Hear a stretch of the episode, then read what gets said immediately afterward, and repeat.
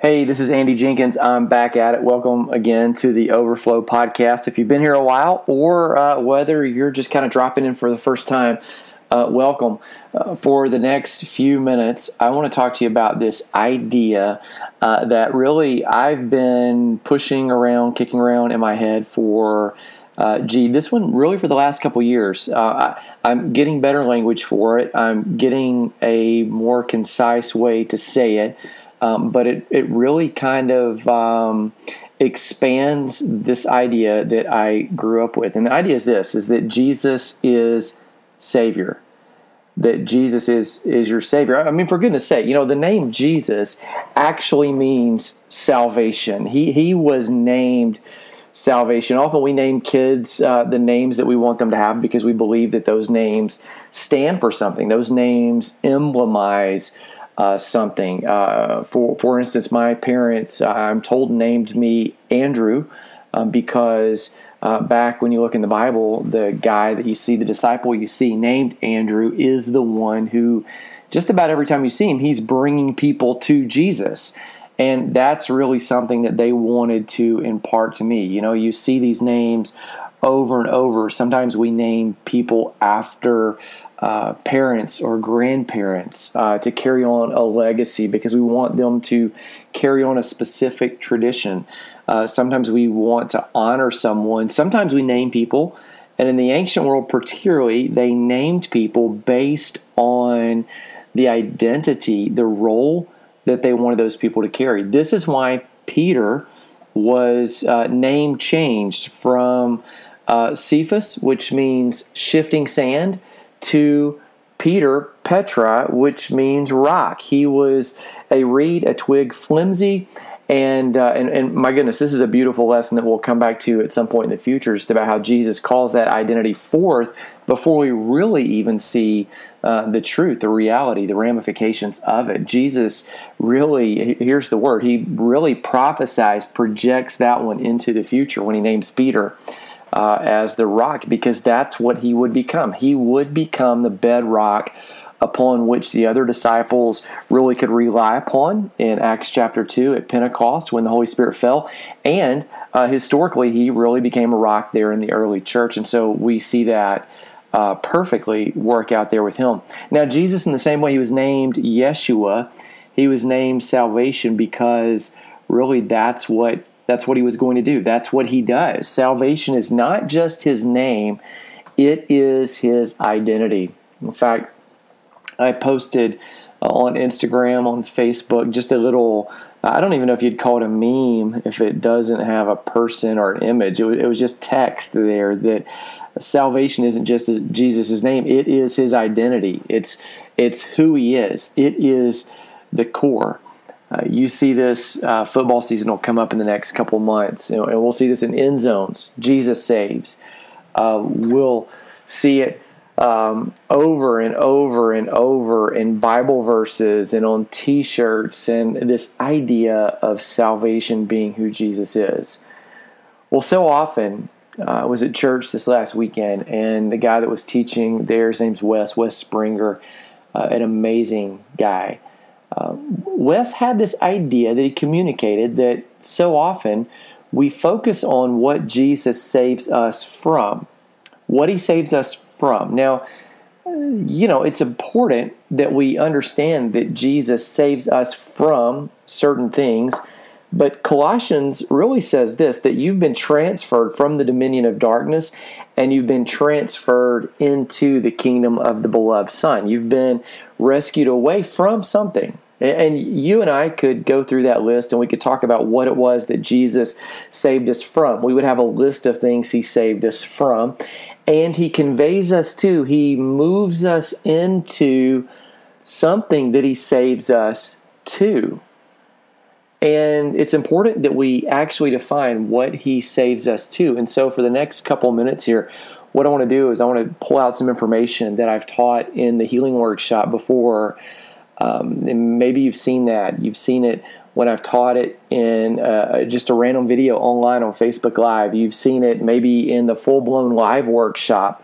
Uh, you've seen it in the online version of the workshop. You've seen it even maybe in just some of the online versions that we'll do where we we actually teach live these little snips for um, really about an hour. We just kind of go on and, and dive deep into some of the most important topics from the full blown weekend workshop.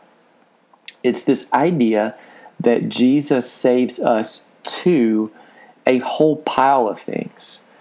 Now, in the Greek language, that's the language of the New Testament, the word that you're most often going to see translated in the English as saved is this word sozo. There's an entire ministry built around this that we see popping up uh, based out of Bethel Church in Redding.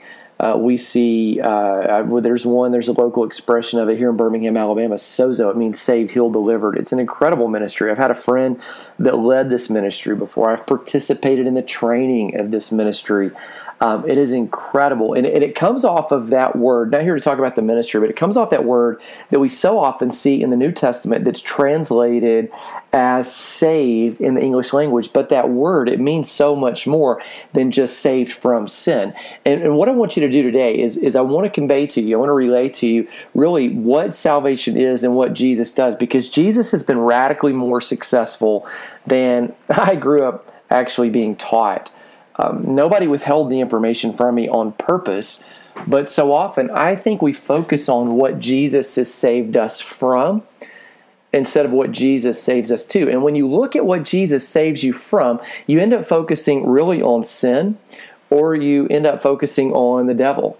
And uh, if you grew up in a Baptist church like I did, or if you grew up in a church that was more, let's just say, head centered, so that would be Baptist, that would be um, Presbyterian. And, and I understand I'm just using kind of caricatures right here, so this isn't true for everyone. This is just kind of a stereotype, which helps us kind of have some hangers to set our theology on.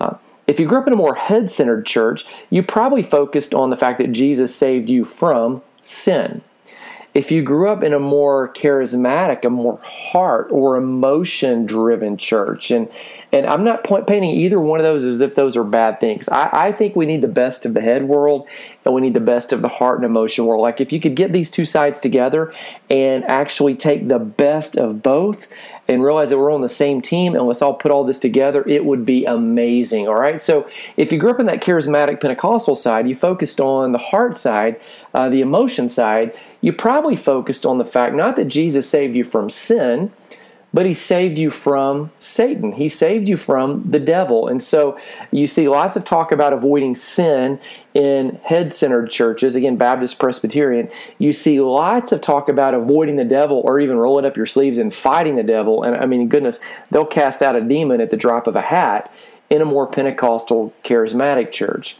Here's the deal. We don't want to focus on what Jesus saves us from, we want to look at what Jesus saves us to what he provides. Because again he's been so incredibly successful. And I, I, would think of it maybe like this. When when i was first born my mom was working at the federal reserve. And the way they taught people at the fed and uh, she was in fort worth is where i was born. Um, so there in the dallas area um, the way they taught people to identify counterfeit currency was was not by showing them all of the counterfeits that were out there, not showing them all of the things that really they wanted to avoid. In other words, like we want to avoid sin, we want to avoid Satan. We we weren't taught, um, or they weren't taught how to.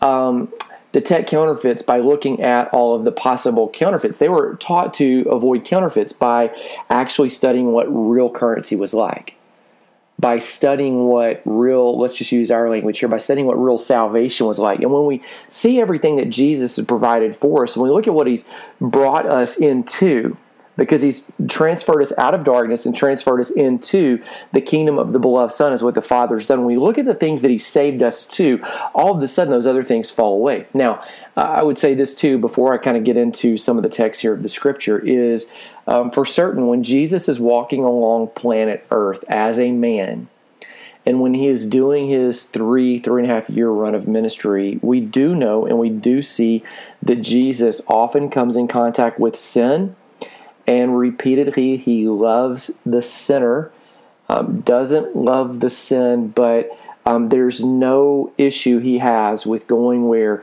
people are doing messed up, jacked up things and loving those people right into the Father's embrace. Uh, so you can see this with women caught in adultery, with the woman of the street, with tax collectors who were thieves, with sinners, with the man who died on the cross with him that was welcome into paradise that same day. Um, we see Jesus come in contact with sin, but he doesn't go looking for it. He's looking to express salvation. At the same time, we also see Jesus come in contact with the devil, with demons, with Satan, but he's not looking for Satan or demons. When he does his thing, yes, he's going to run into them, and when he does, he just dispenses them with spiritual truth and with supernatural power. But what Jesus is doing is he is focusing on the thing that he came to do. He's focusing on salvation. He's focusing on the gift the outflow, the overflow of his identity, which is his, his very name means it. Jesus means, Yeshua means salvation. He is the one who brings deliverance, He is the one that brings total salvation. So uh, I, I, want to show you what he saves us to, and I, I want to do this by uh, a way of a, just a string of stories in the Bible. Oftentimes, you read the Bible and we focus on, particularly in the Gospels, where there's just story after story after story after story of things Jesus did it's easy to look at these and it's easy to uh, how do you say it it's easy to get caught up in one story one episode and to study it to dissect it as if it's disconnected from the next story or the previous story. And so often if, if we'll kind of take the airplane and fly a little bit higher. And instead of just kind of flying at 20 feet, 30 feet, just kind of looking over the whole text there, if we'll, if we'll go up a little bit higher, if we'll go to 1,000, 5,000, 10,000, 30,000 feet and look at how several stories fit together, if we'll look at how several chapters fit together, you realize that these chapters and verses were added later that when the original authors wrote the text, they were just writing the story. They were just writing their sentences. They were just writing um, the ideas that, empowered by the Holy Spirit for sure, inspired by the Spirit to convey these, they, they were just writing the sentences and the words. They weren't writing numbers. Those were added later for ease. Um, thank goodness. And they were added for ease later to where we, we could find and we could communicate certain ideas and we could say, hey, let's let's look at this particular sentence in the Bible and we could easily find it because we had uh, named the book, we had named the chapter, and we had numbered the letter. And, and so we could easily reference any sentence in the Bible. So it's a very beautiful thing that we have that, but those weren't originally there. Those were later additions that editors added. And so sometimes it's helpful to fly above those numbers and it's helpful to get out of that structure that we laid on it and look at the bigger narrative of what the authors were doing. And when we go to the book of Luke, we see this idea where John the Baptist is there. John the Baptist is the forerunner of Jesus, he's Jesus' cousin. And John the Baptist is about to be executed for his faith. And Jesus is really commending John. He's endorsing John the Baptist and he's talking about how grateful he is for John. And in the same breath, he lets us know that something different is happening. Okay, and so in Luke chapter 7, verse 28, he says something like this. Um, in fact, let me back up to verse 27. Uh, he says that John is the one of whom it was written, and he quotes the book of Isaiah. Behold, I send my messenger before your face who will prepare your way before you. Now, that's what John the Baptist did for Jesus. He told everyone about the Messiah that's coming and, and about the one whom the Spirit of God would rest upon. He was referring everyone to Christ. And in verse 28, Jesus says this. Now, he's, he's, he's going to make a great statement here that we're going to unpack for a little bit. I tell you this among those born of a woman, none is greater than John. And so Jesus just said, among those that are born that are living, of any men that you've ever met, John is the tops. Like John is the pinnacle at this point. And then Jesus continues. He says, Yet the one who is least in the kingdom is greater than he is. So John's the greatest man that lived so far. Yet I tell you this that the kingdom is now present. The kingdom is here. Okay, when when Jesus came, Jesus said the time is now and the kingdom is here. And Jesus is saying the one who comes into the kingdom and who is the least in that kingdom is greater than the greatest man who's lived up until now. Here's what's going on John the Baptist was the last of the prophets of the Old Covenant. Now, the Old Covenant was you get what you deserve. The Old Covenant was if you obey, you're blessed. If you disobey, you're radically cursed. The new covenant was if you obey, you're blessed. But by the way, Jesus has completed all of the obedience for you. And as far as the cursing goes, Christ became a curse on the cross for you, taking our curse for us. Now, all of God's promises aren't yes if you obey. All of our promises are, as Paul says in the letter to the Corinthians, all of his promises are yes, they're amen. And so this new thing has come in. This gospel of the kingdom is now ushered in, and it's different. It's not going to be a covenant marked by obedience or disobedience. It's going to be a covenant marked by Christ obedience being fulfilled, and it's going to be a covenant marked by supernatural power. It's going to be a covenant marked by supernatural provision. It's going to be a covenant marked by, well, uh, well let me just show you. Uh, well, let me just show you kind of, kind of how it unfolds. Because what happens is um, Jesus is explaining all of this, and he's explaining how things are going to unfold. And um, one of the Pharisees in verse 36 asked Jesus to dine with him. So he goes into that Pharisee's house. Okay, so showing you Jesus will hang out with uh, religious zealots and he'll hang out with the biggest sinners. So he came for all people. If you're on the religious spectrum, he came for you. He doesn't care if you're a legalist, he doesn't care if you're an extreme sinner on the other end. He came to reconcile all people to himself. All people need the radical grace of their heavenly Father. So the scripture says, while he's there, behold, a woman of the city who was a sinner. Now, you and I know what that means. She's a prostitute. Uh, she learned that he's reclining at the table at the Pharisee's house. That, that's how they would eat in the ancient world. They'd kind of uh, lean over on their side. Um, and so he's there, and she comes with an alabaster flask of ointment standing behind him at his feet because they'd have their head towards the table and their feet kind of uh, laying away from the table. So the table would be very low to the ground. Um, standing behind him at his feet, weeping, she began to wet his feet with her tears and wiped them with the hair of her head and kissed his feet and anointed them with ointment. Now, right here, there's going to be a big issue. This woman is is a prostitute. She has showed up to this house uninvited. She has crashed the dinner party with the religious elite of all people. And so you know exactly where this thing is going to go. Um, and in fact, you, you just see it. Uh, the Pharisees, right there in verse thirty nine, they start saying, "Well, well, goodness, if, if if he knew like what kind of woman this was, he he he wouldn't even touch her because they had this idea that if something that was quote unclean, and they um, routinely talked about people who they didn't believe were acceptable by God as being unclean.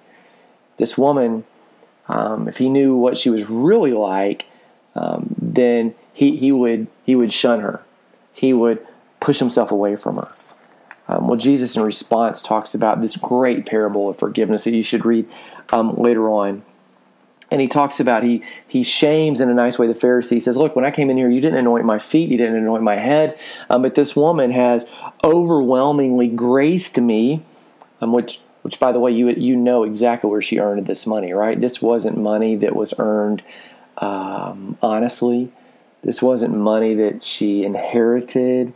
Um, this is money that she got by her her trade, by selling herself. And and Jesus accepts this gift.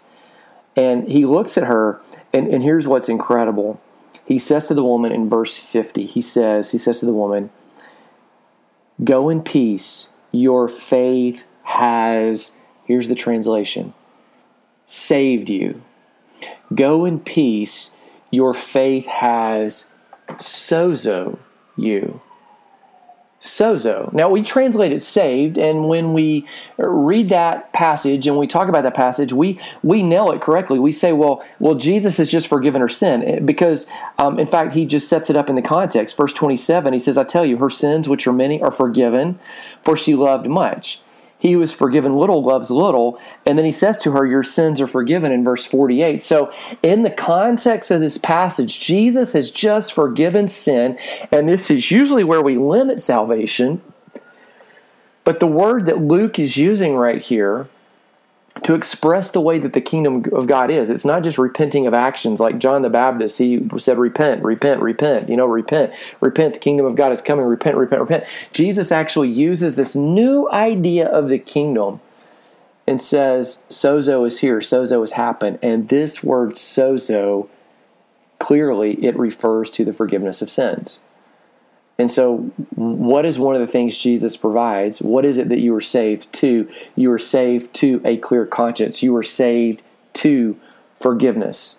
You were saved from sin. You were saved to forgiveness. Now, what's incredible is Jesus continues um, teaching the disciples. And so he goes on, and we see um, and, and learn some incredible things in the next passage. Uh, we, we, we learn that um, a crowd gathers together and he teaches about the parable of the sower and the seeds and um, we learn uh, who are supporting Jesus that some wealthy women are supporting Jesus' ministry. We learn more about parables. And then this great passage happens in Luke chapter 7, verse, um, sorry, Luke chapter 8, verse 22. It says, One day he got into a boat and he said to his disciples, let us cross to the other side of the lake. And so they set out. Now, pause right there. Here's what's amazing is every time Jesus tells the disciples to get into a boat, you know it's about to happen. Every single time he tells them to get into a boat, there's this storm that comes. Okay, okay, so a little footnote. Like if Jesus ever tells you to get into a boat, obviously get into the boat, but just expect that there's going to be a storm. So they, they get in, um, they set out, and he falls asleep. And then a windstorm comes down on the lake and they're filling with water and they're in danger. So th- th- these are trained seamen, trained fishermen, and they're afraid for their life. So in verse 24 of Luke chapter 8, they awake Jesus. They wake him up and they say, Master, Master, we're perishing. Um, I-, I like the translation. In fact, I'm just going to flip in my Bible. You can hear it flipping right here. So like I'm, I'm straight in the pages of the printed here when Matthew, who was on the boat, records the story. Okay, Luke probably not on the boat. Luke came later. He's recounting the story. Uh, Matthew was on the boat. He says in verse 24 of, of Matthew 8 Behold, there arose a great storm on the sea, so the boat was being swamped by the waves. But Jesus was asleep. And they went and they awoke him, saying, Get this, they awoke him, saying, Save us, Lord. We are dying. We are perishing. Jesus woke up. Why are you afraid, you of little faith? Then he arose, he rebuked the winds and the sea, and there was a great calm. And the men marveled, saying, What sort of man is this that even the wind, even the sea obeys him? Um, master, master, sozo us, is what they say. Like there's that word, sozo. It, it's the same word that Jesus used of the woman of the street when he said, Your sins are forgiven. You've been saved. You've been sozo. And here Jesus uses it when he's talking to guys who are in a storm at sea. Now, I don't think that the men there who were waking Jesus up were waking him up for the forgiveness of their sins. They, they weren't waking him up to do this last rites type thing um, hey, Jesus, get up and absolve us of our sins because we're about to die and we don't want to enter into eternity with unconfessed sin. Uh, you, you, know, in another uh, podcast episode, we actually talked about the idea of the forgiveness of sins. And we talked about confession, um, how it's this beautiful thing, but so often we misunderstand what it's really for. It's for us, not, not for God. God's already forgiven your sin, He's already forgotten your sin he's not even holding future sins against you. If you forget that, go back and and just listen back a few episodes ago to the podcast on confession. What's happening is they are about to die and they are praying for physical safety. And here's what I see in this is that salvation is so full that salvation doesn't just forgive us of our sins and help us to miss hell and make heaven. Salvation also encompasses the physical world in which we live. Like Jesus makes things, let's just read it for what it says Jesus makes things safer. Um, when the gospel moves into a city or the gospel moves into a neighborhood or the gospel moves into your home, things get physically safer. Like um, when the gospel moves into a city, here's what I think crime should go down. We actually saw that in Birmingham um, several years ago, homicides were up in the hundreds each year. And then there was this movement where people started praying and crime started dropping. Violent crime started dropping by double digits. And the police chief continues praying for crime to drop, for violent crime to descend, for the numbers to decline. And year after year after year, the numbers keep going down. When people come in with the gospel, salvation includes physical safety. Now, yes, I don't have all the answers. Sometimes people aren't healed. Sometimes people do die. Um, but when those things happen, we shouldn't just insert uh, a tidy answer and say, well, obviously the gospel doesn't include this. Salvation doesn't include this because we see an exception to the norm right there um, what we do is we just wrestle with the tension of it and wrestle with goodness. Um, sometimes things happen, a lot of times things happen that fall outside of the parameters of what we see as God's plan, of God's ideal, but we still contend for, we still fight for the ideal now, right? So th- there it is. Salvation includes physical safety. Um, let me give you another one because if, if, you read the story, what happens is the storm abates, it's gone. The disciples are flabbergasted, shocked that it does. And then they, they come to the opposite side of the sea that they just traveled on, and they, they step into the country um, opposite Galilee. And the story unfolds. What happens is they apparently come near some tombs, and there's a man who was tormented with demons that rushes out and greets them. And he sees Jesus, and um, he cries out, he falls down before Jesus and, and just exclaims with this loud voice, What do you have to do with us, Jesus, Son of the Most High God? I beg you, don't torment us. And so Jesus is there. Jesus had already commanded the unclean spirit to come out of the man. Now, now this is a man that we read was kept under guard by the locals. He had often been bound with shackles, with chains, but he would break loose of those chains. Uh, the demons had really driven him out of town into the desert, into the tomb areas. And in verse 30 of Luke chapter 8, Jesus actually asked the man, What is your name? He converses with the man. And the man tells him, My, my name's Legion, for there were many demons that were inside of him. Now, a legion was a Roman garrison that had upwards of, depending on who you read, 2,000 troops. And so some commentators think, well, you know, it's thousands of demons inside this man. Um, I, I, don't, I don't know. M- maybe that's what's going on here. We, we know it's a lot. We know this man's tormented. We know that it's spiritual oppression. We, we don't necessarily have to get caught up on the number or target the number to get the core message here. Um, but these demons begin begging Jesus not to command them to depart into the abyss. Like they know where the end of all of this heads.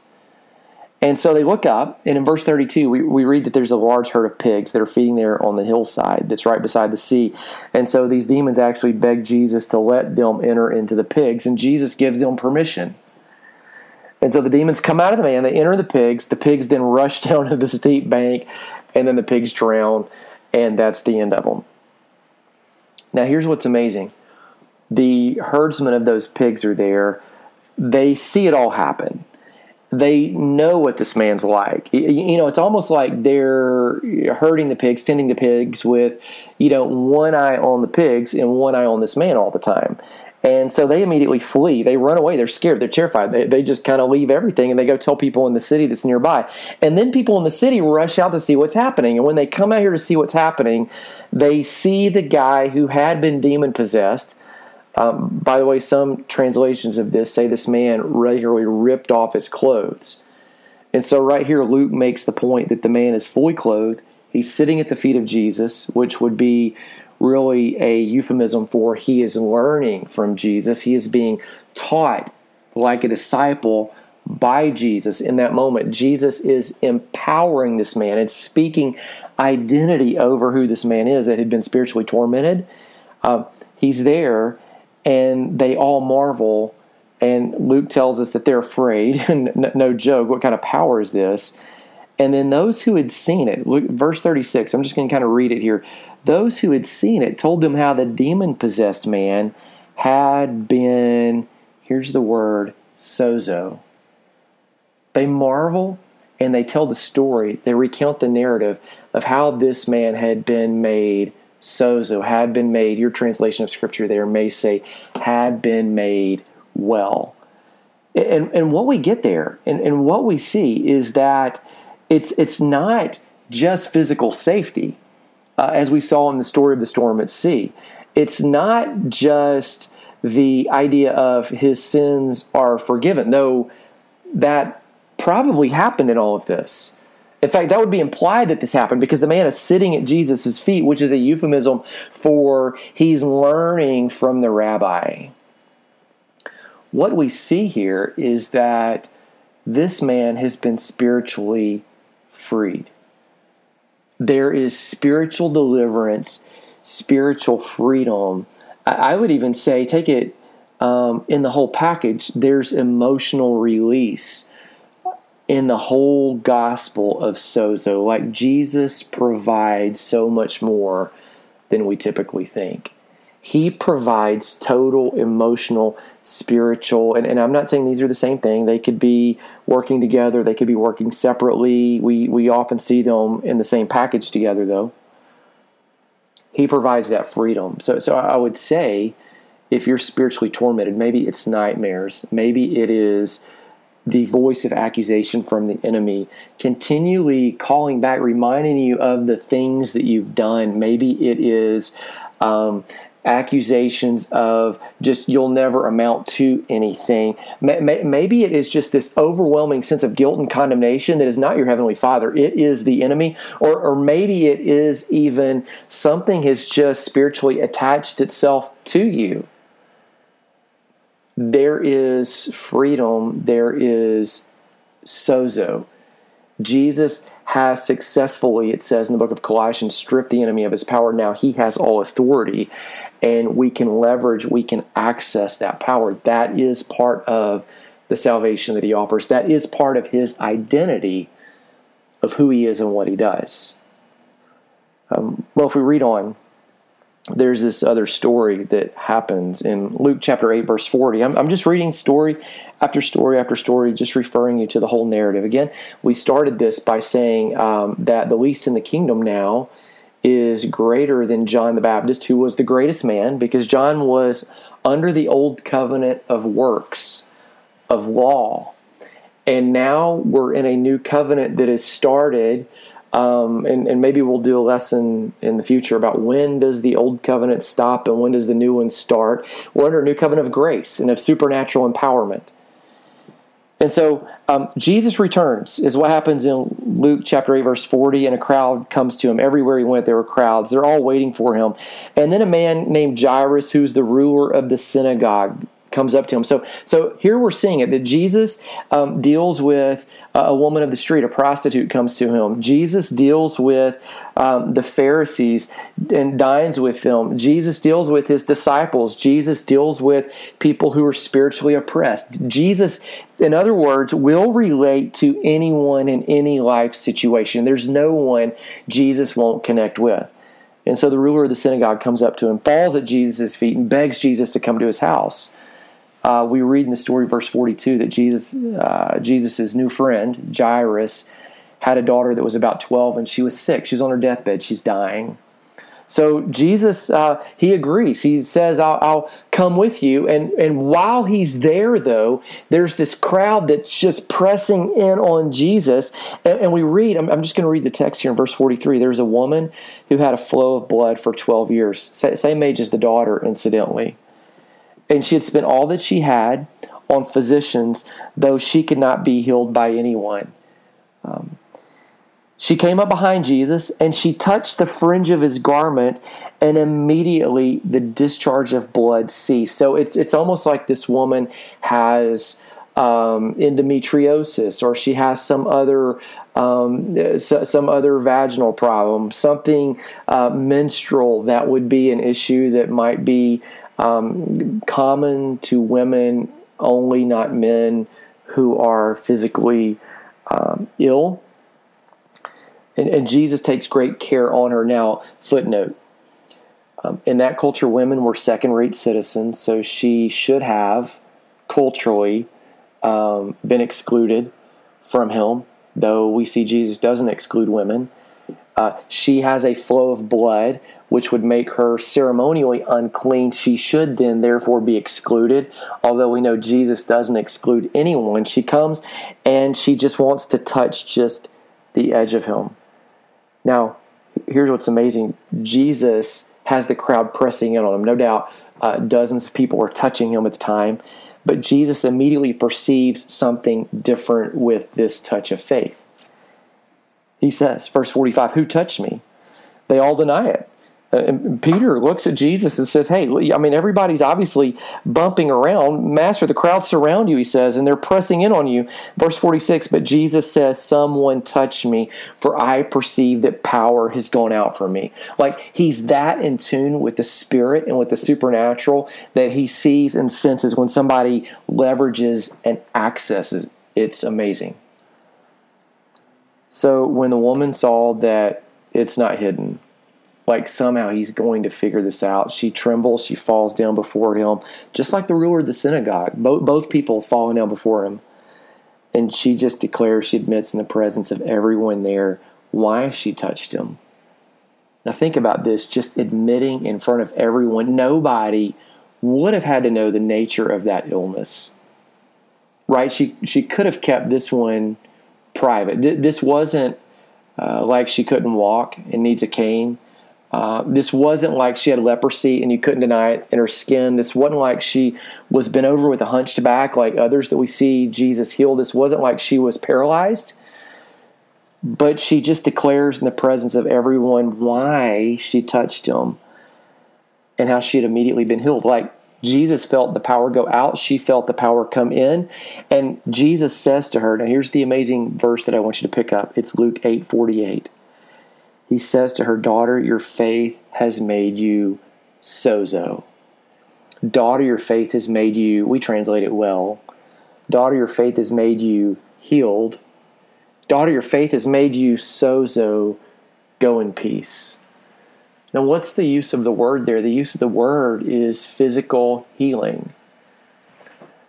Like in the work that Jesus came to do, in the salvation that he came to offer, there is there's physical healing. Like, do you realize in heaven there's not physical sickness? In heaven, there's not physical danger like that boat that we read about. In heaven, there's not sin. It's forgiven. In heaven, there's not spiritual torment. It's it's gone. The demons are in the they, they knew they're headed to the abyss in the story. In heaven, there are none of those things. In the kingdom, everything is right. And when Jesus come and the kingdom is present and he says, Pray for your kingdom come. And when he says things like the kingdom of God is within you, all of these things are within access, right? Now, I'm not going to give you a lesson here on physical healing because um, I talk about that and teach that in other places. And uh, we could cover a whole lesson. In fact, we will at some point cover a whole lesson just on, on physical healing. But I want you to see that it is part of what Jesus came to do. It is part of what we what he provides. Now the story goes on. Um, while he's still speaking in verse 49, someone from the ruler of the synagogue's house comes and tells the ruler of the synagogue, "Hey, don't bother Jesus any longer because your daughter has died." Um, Jesus, he hears this, he overhears the conversation, and he looks at them. he says, "Don't be afraid. Only believe, and she will be made well." Now, hang on to that sentence right there in verse 50. Don't be afraid, only believe, and she will be made. Here's the word he uses she will be made sozo.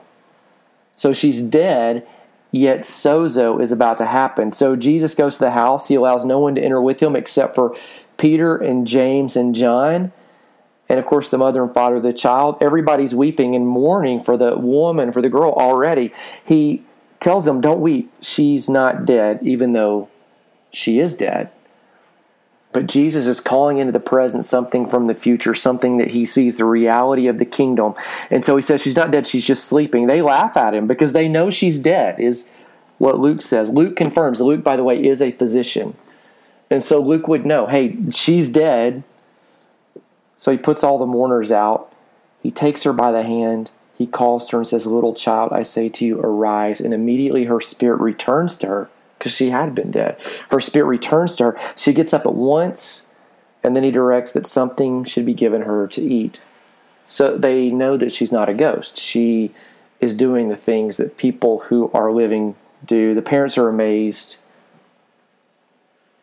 Right there, that phrase, verse 49, verse 50 do not fear, only believe, and she will be made so. So, what was she being made? She was being made alive. Okay, so you see it. You, you see the passage here. Like, Jesus comes and he's been so much more successful. We we fly over and we see all of the stories, just story after story. By the way, I'm flipping through my Bible because I want to show you a few more verses. And it's almost like Jesus says to everyone that's there, just to kind of go back to the beginning of kind of where I started with here. He says to everyone, "Hey, John the Baptist was the forerunner. He's the greatest man so far."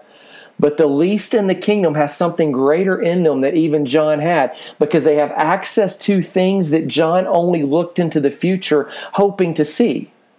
Like John knew that when the Messiah came that the deaf would hear, the lame would walk. Um, he knew all of these things would happen. You know, the blind are going to receive their sight, the lepers are cleansed, the dead are raised up, the poor have the good news preached to them. Like he he knew all this, but he he simply longed to see it. And now the greatest man who is here, John, has given way to the Messiah, to Christ, whose identity, whose name means salvation, who then imparts salvation, yet that salvation is supernaturally loaded with power, and it is stronger, it is bigger, it is more grand than we thought. And it includes things like the forgiveness of sins. It includes things like physical safety, you know, that storm at sea. It includes things like spiritual deliverance, spiritual freedom. It includes things like physical healing. It includes things like even the raising of the dead. We've we've seen all of these things. You've probably seen all of these things. And even if you've not seen somebody physically raised from the dead, you've seen somebody, we, we've seen people who have clinically died in our family that were dead. You've probably seen somebody who was knocking on death's door and they're back. And years later, they've been given a new chance, a second chance. This is all part of the grand plan of Jesus when he brings the kingdom forth. Now, here's what's incredible. After Jesus just kind of outlines all of these episodes, which weren't just stories, these are things that he really did. Luke is recounting the stories in this order to show us something. Instantly after this, after he raises that child to life, after he sozos her, it says that he calls the 12 together. I'm in Luke chapter 9, verse 1. He calls the 12 together. He gives them power and authority he basically empowers them to walk in and to do everything that he did. And they do.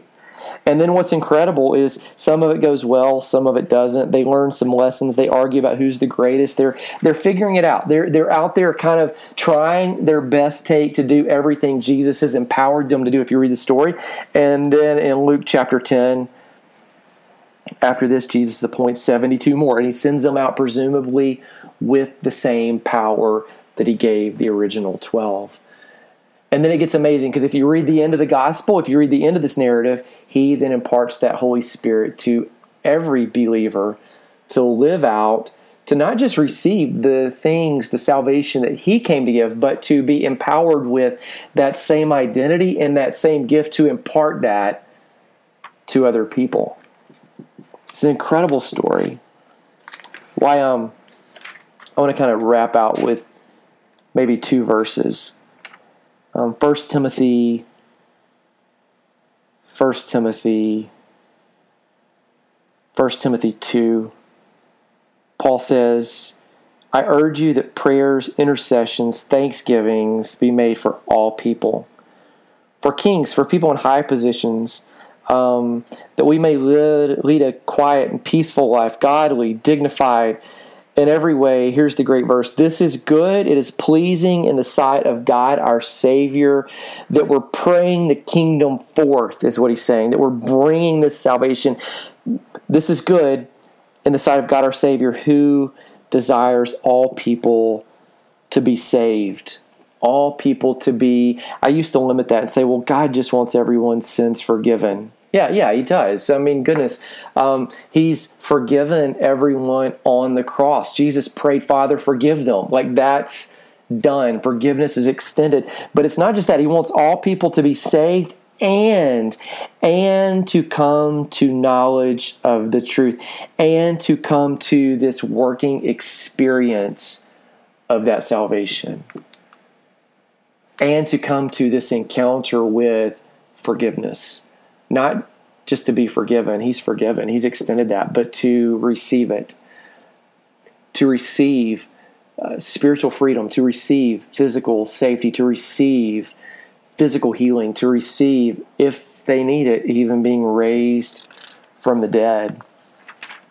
I like this other verse. I'm, I'm just flipping in my Bible. You can hear the pages like that's straight page right there, you know, communicating on the internet, but paper. 1 Timothy 4 9, this saying is trustworthy. This saying is deserving of full acceptance. I'm just reading Paul. He says, to this end, we toil and we strive, like we work, because we have set our hope on the living God who is the Savior of all people, especially of those who believe. He's the Savior of all people. Like there's no person. Remember, I just showed you, Jesus connects with religious zealots, women of the street, the disciples, spiritually oppressed, burdened people, the poor, the leper, the tired. I mean, like you could just read off the Statue of Liberty give us your tired, your poor, your huddled masses yearning to be free. Like that's the method. Like he's the Savior of all people. Like this sozo is for all people. This salvation is for all, particularly those who believe. And so often, I think, you know, I've been in churches before where people were this this isn't a slam. People were legitimately concerned. They're legitimately trying to figure out that if we emphasize miracles, if we emphasize spiritual freedom, even emotional deliverance, emotional health, if we emphasize um, uh, physical safety, that somehow it minimizes the gift of forgiveness.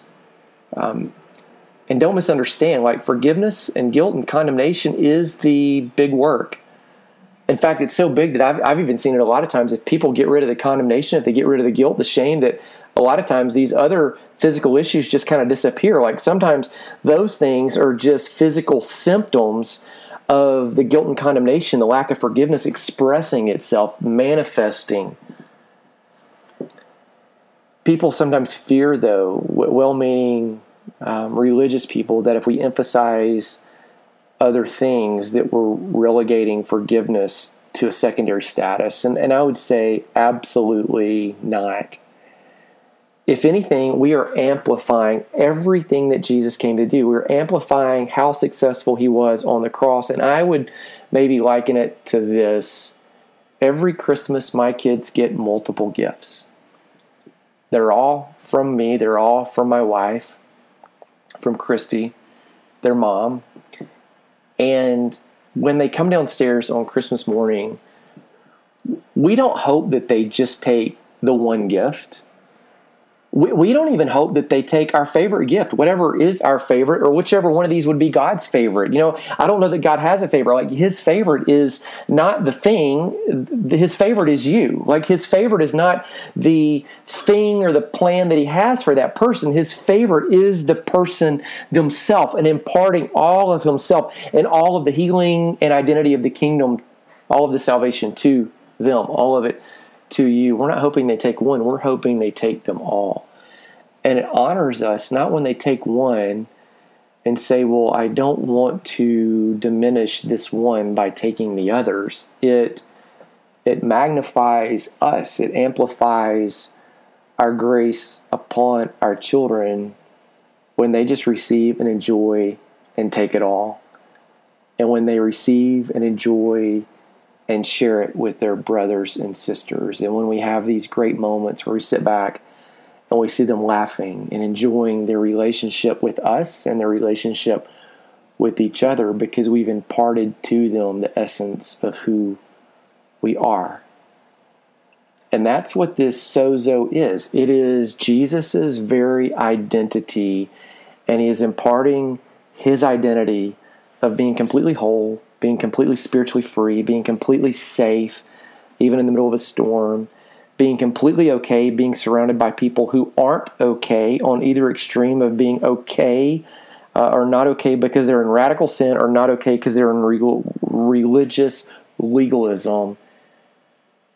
He imparts that identity and all of that salvation to us and then through us. And so, as I sign off of this episode, a little bit long for today. So thanks for riding with me. And by the way, share it, pass it on to others. In the show notes, I'm going to put a link for you where you can get the healing workshop, um, an episode uh, of seven videos.